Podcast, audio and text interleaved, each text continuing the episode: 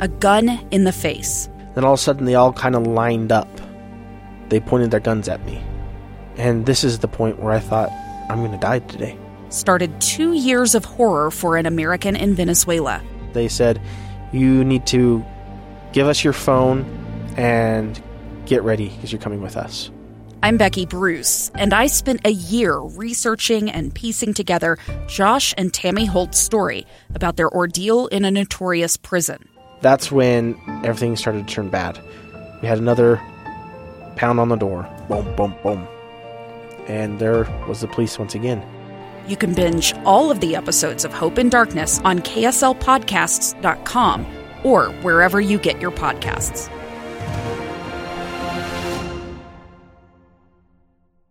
And welcome to this week's edition of Utah Weekly Forum. I'm your host, Rebecca Cressman.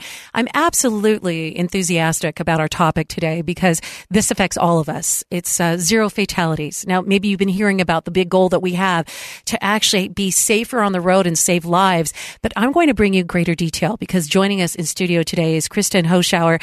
She's the Safety Outreach Administrator with the Utah Department of Transportation over zero fatalities. Kristen, thank you for Thank joining you. us. Did I pronounce your last name okay? Yes, you did. Good. There's score one for that. Also joining us in studio with zero fatalities is Steve Wright. Thank you for being here. Thanks for having me. Now, is this too lofty of a goal for us? Zero fatalities? Can we in general talk about that? Let's, because every life to me is important. Exactly. You Mm-hmm. have it exactly right. You know, a lot of people say that is just, that's a crazy goal. There's no way that you can get to zero. And I mean, if you think about it, it's like, yeah, that just sounds like so hard. But when you look at it, you go, you know, how many people are okay if they die in your, in, in the city that you live in? And you're like, I don't know how many, you know, whatever. And like, how many are okay to die in your neighborhood? And you're like, oh, that does not sound good. And Brings then it you ask- closer to home, right? Yeah, and then they ask him how many people are okay to die in your family, and they always like zero, absolutely zero. And you're like, that is the only goal that we can have is zero. Mm, I appreciate that because it's just past week there were news stories that would hit, and sometimes we think a couple of cars, people in the cars, and we make it generic, but that makes us pause and realize that those are somebody's neighbors, somebody's family members. And so we put Right. the brakes on and we recognize and respect that their lives are every bit as important as our family lives. Let's talk about zero fatalities. We- We've been, uh, how long have we had the goal to have zero fatalities here in the state of Utah? A number of years? It's been around for eight eight years, Mm-hmm. and um, um, so we've just been trying for the past eight years to really get it to go down. And actually, we have seen. Uh, our fatalities go down, and actually, the the biggest change we've seen is our fatality rate. When you compare the vehicle miles traveled in the state of Utah with the number of fatalities that we've had, the rate is just dropping and dropping every year, and we're at the lowest rate we've been in since, gosh, since 2010 or so. Well, which is a wonderful thing to hear. So you see, our population is growing, but we're actually seeing fewer fatalities every year. Now, at one point, someone was saying one of the reasons they thought fatalities were going down is the message about buckling up was finally filtering not just to buckle up your children, but to buckle up adults too. So let's talk big picture. Zero fatalities. What are, is our messaging to make this happen? I mean, you've already made a big impact, but what are the things that we do as a state? What are the things we do as drivers to make zero fatalities a reality? Rebecca, one of the things I like that Kristen shared is that it's not okay that anybody pass away on Utah roadways. And attaining that goal means we all need to adopt small little changes in our behaviors while we're driving. And it's simple things. They're not complicated. Put down your phone. Stop looking for music stations on your digital device. You know, pay attention to where you're driving. You know, there, there's simple little things that we can do. Slow down, buckle up, that we hear every single day. But it's us making that personal commitment to say, I'm going to do these things. And I'm going to do them today. I'm not going to wait on this. This is something I'm going to adopt and change my behavior. And I'm one person, but if everybody does it, we can save so many lives on Utah roadways. Sometimes I wonder, and, and maybe you have access to background information that I don't have. I often wonder if cars have become so advanced that we feel more like we're in an entertainment room rather than the the jalopy I drove, you know, back in the 1970s that you, you know, you started that baby. If you're lucky, if it ran, you, you know, you dropped it off. So are we seeing that? And is that part of the concern we've had for safety? I, I think back when everyone was driving a stick or they actually had a, a more difficult vehicle to drive, we really focused. You had to focus to drive. But I feel like now it is. It is a lot easier to drive. We have automatic, we have power steering, we have so many different features that make it easier for us to do other things while we drive. Mm-hmm. So we feel like we can multitask because driving is so easy now. I can now play with my phone or eat a burger or whatever because it is Or play with my phone and eat a burger. Exactly. And it happens. And, you know, so yes, driving is easier, but we still have to focus.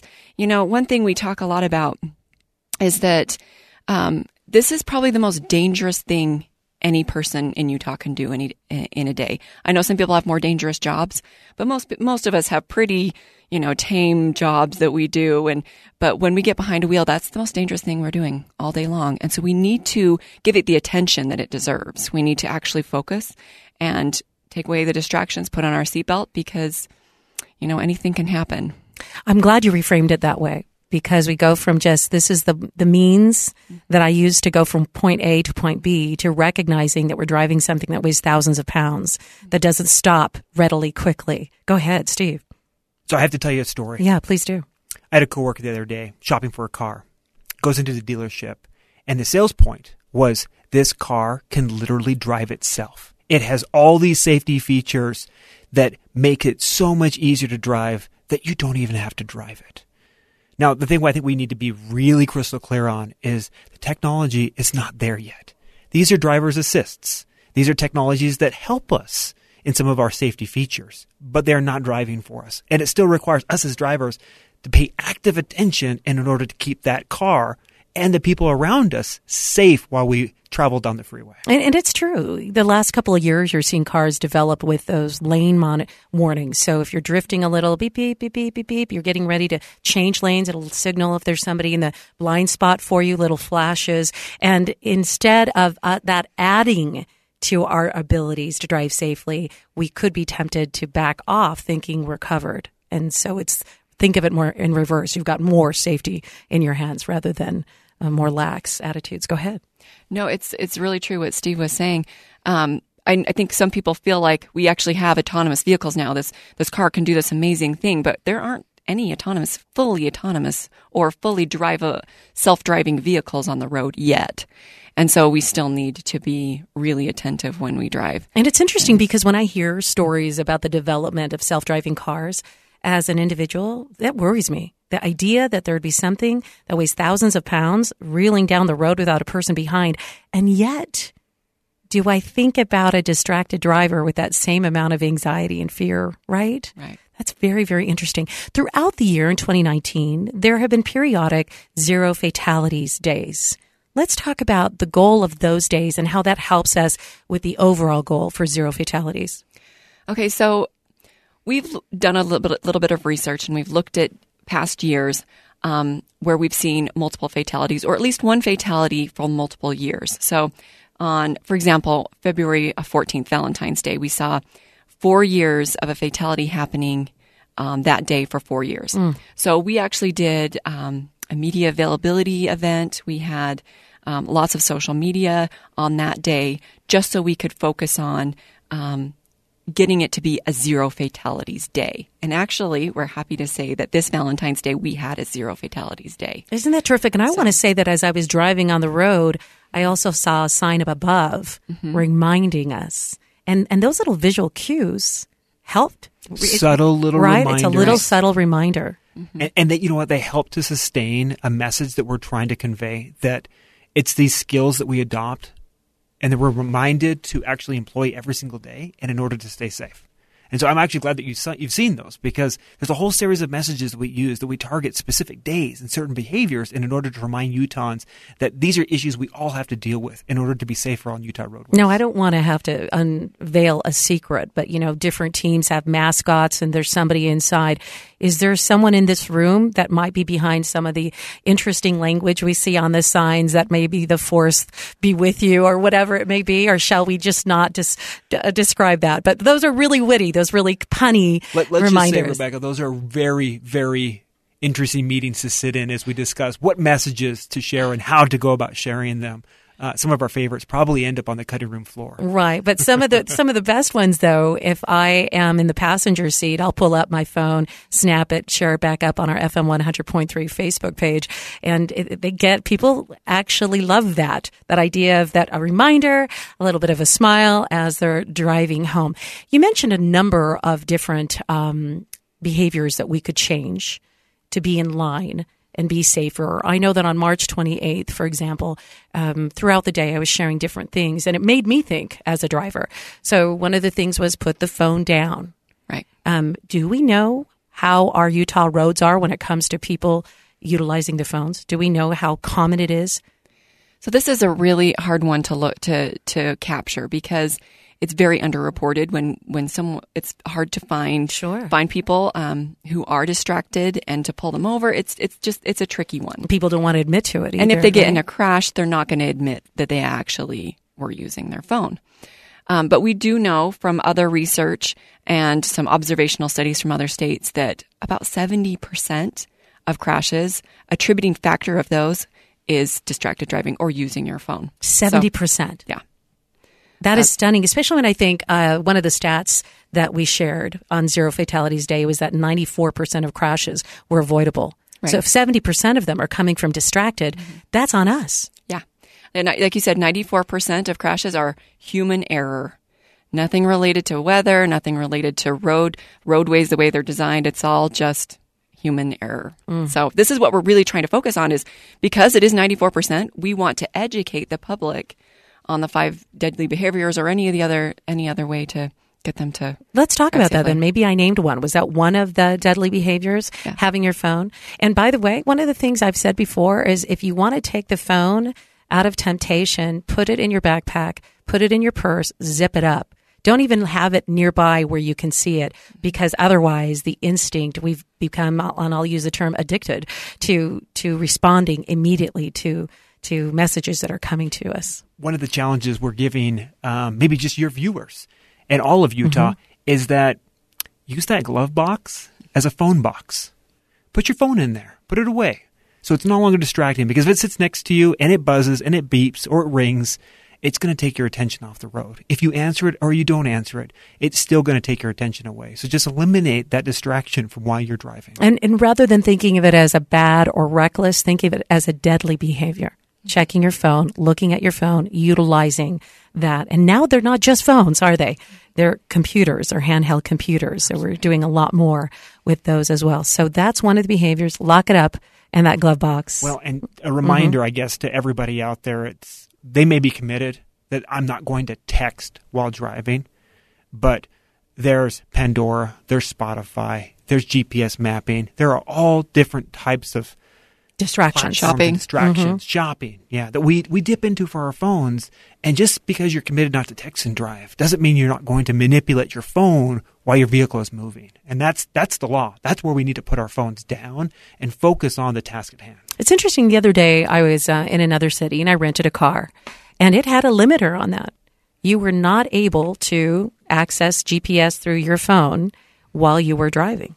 Wow. And and I thought that wow, that right there closed that door immediately. And there was a sign on it, and it'll you know we're going to make sure that it's deactivated while you're behind the wheel when you're driving our car. And I thought, wow, that's something very very powerful. For those who've just joined us, we are talking about saving lives.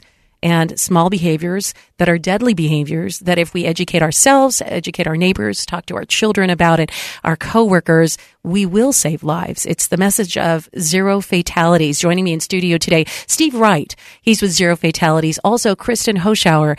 She is the Safety Outreach Administrator with the Utah Department of Transportation. You might refer to it as UDOT. Can we say approximately how many fatalities we had, for example, last year? We and had I don't even want to use the term fatalities. How many people passed away last year? Go ahead. We had 261 fatalities. Mm-hmm. Um, usually we have around that many. Last the year before we had 274. So it's usually around that amount every year. Isn't that stunning? Yeah. That to have an average in that area.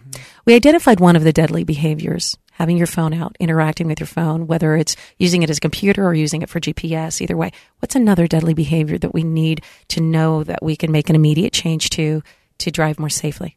So another one is aggressive driving, and we're really focusing on that one too. With speed, uh, speeding falls into aggressive driving. It's not just weaving in and out of traffic or trying to beat someone somewhere. Speeding is included in that.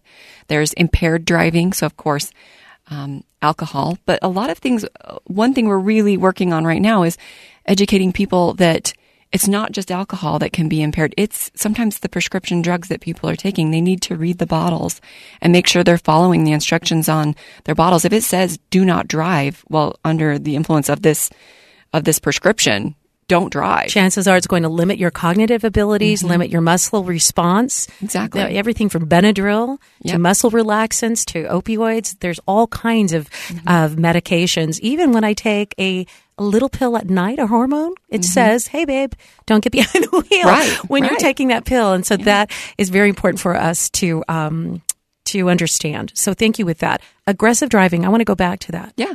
So how do we stop that? Well, I think we all need to be a little bit calmer. I don't know, like relaxing a little bit more, get our foot, o- our lead foot off, off the off the pedal, and and really just like we said, drive focus, more focused. Just try to stay um, at the speed limit or below. Um, the roads are actually designed for the speed limit that is posted. So if you're going over it, there's no guarantee that you'll be able to make that turn or that you'll be able to do certain. So if things. somebody's going 65 miles an hour and Mm-hmm. you're angry about mm-hmm. that, mm-hmm. then check yourself. right, Or if they're going 75 miles an hour, or if they're going 30, whatever the posted speed limit is, it's you who needs to check your Right. And if someone cuts you off, mm-hmm. don't get angry about it. Just calm down and be like, you know, maybe they needed to get somewhere faster. And I don't, and to just, you know, stay calm Because lives tips? are in, One of the tips I liked with uh, aggressive driving is plan ahead. right. You know, I watch. Utahns, and we hit the roadway because we're late for something. We're in a hurry to get somewhere. And because of that, we adopt aggressive behaviors. We drive a little faster, a little more reckless. We cut a few more people off. We maybe roll through a couple of stop signs because we're late for something. So, as simple as it sounds, planning ahead will help us to eliminate aggressive driving. giving yourself more of a travel cushion so you're not running out the door already stressed. One of the other points that comes with zero fatalities that we shared on air um, was about imagining that the other people on the road around you were actually your family and friends. And I've had that conversation That's with my husband before because I've said when he'll he'll say, "Why did that person do that?" And I'll say, "That person might be just like me, hun, that just got distracted in her thoughts or his thoughts and didn't." You know, speed up as quickly as you would actually have expected. So I said, it's not nefarious. Often eh, people have a lot of things going on and they might not drive exactly as you do. So, but I like that. People, if, would you drive that way? Would you be that aggressive? Would you be cutting them off?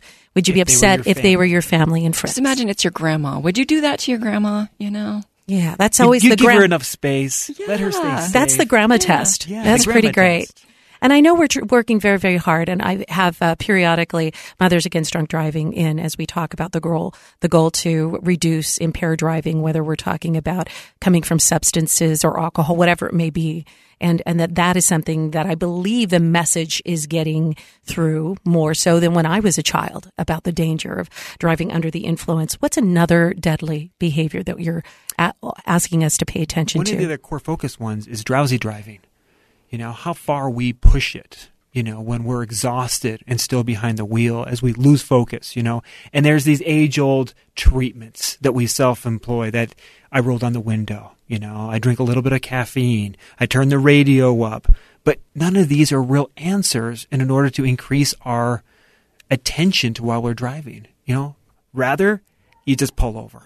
Just pull over, take a nap, take a take a break before you get back on the roads. Think of it as an old wives' tale. That rolling down the window, turning up things loud, that's not going to work. Give yourself to sleep. I don't have the research in front of me, but my understanding is driving drowsy is at, we are as impaired as if we were driving under the influence, Steve. Being awake for 18 hours is similar to having a blood alcohol level of 0.08. I mean, so right there, it mean it's as dangerous as impaired if we push ourselves while we're drowsy behind the behind the behind the car. Either- So it's safer for us to take the exit, whether or not there's a rest area, park in a parking lot, give yourself that 30 minute break, then, Exactly. then get back up again. Okay. You'll, you could be saving your own life Absolutely. your children's lives, friends' lives in the car. Sometimes those are some of the most painful news stories for me. Often it appears that drivers are somewhat more protected and they're driving people they love in the car and the accident occurs and the driver is okay and their beloved passengers aren't. I feel like drowsy driving is something that we all struggle with. I mean, I know we don't all struggle with maybe impaired driving, but I feel like everyone has a story about drowsy driving. Absolutely. If we're honest, we have many stories when we're drowsy driving, especially because we do have this long north and south interstate that allows mm-hmm. us to connect all the way from Canada down to Mexico. So there's a lot of roadway that we, we have a few minutes together. Let's also focus on another deadly behavior that we should be curbed. And the last one mm-hmm. is always wearing your seatbelt or not wearing your seatbelt would be the deadly behavior. Mm-hmm. So this is one that, you know, half of our fatalities are driving fatalities every year are because people aren't buckling up.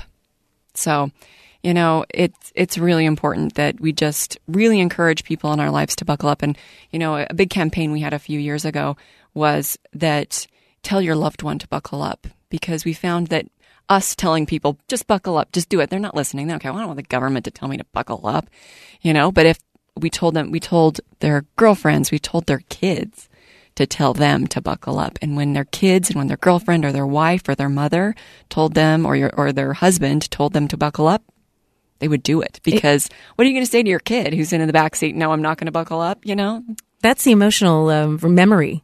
I, I can have, I have memories of being in the driveway, buckling up my little ones, car seats, booster seats, and getting in my car seat or my driver's seat and hearing a little voice in the back going, don't forget your, your seatbelt, mom. Mm-hmm. And then you pause. It'll make me a little teary eyed.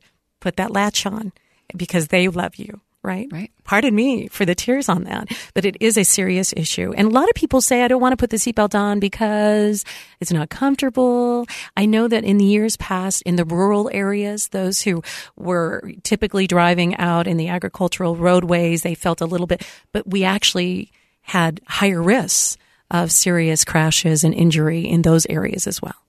we, we know that being unbuckled in a crash increases the risk of injury or death to other passengers by 40%. I mean, I've seen some videos lately in some of our parent night presentations that if you're not buckled up, you become a projectile in your vehicle to all those who are also in the car with you.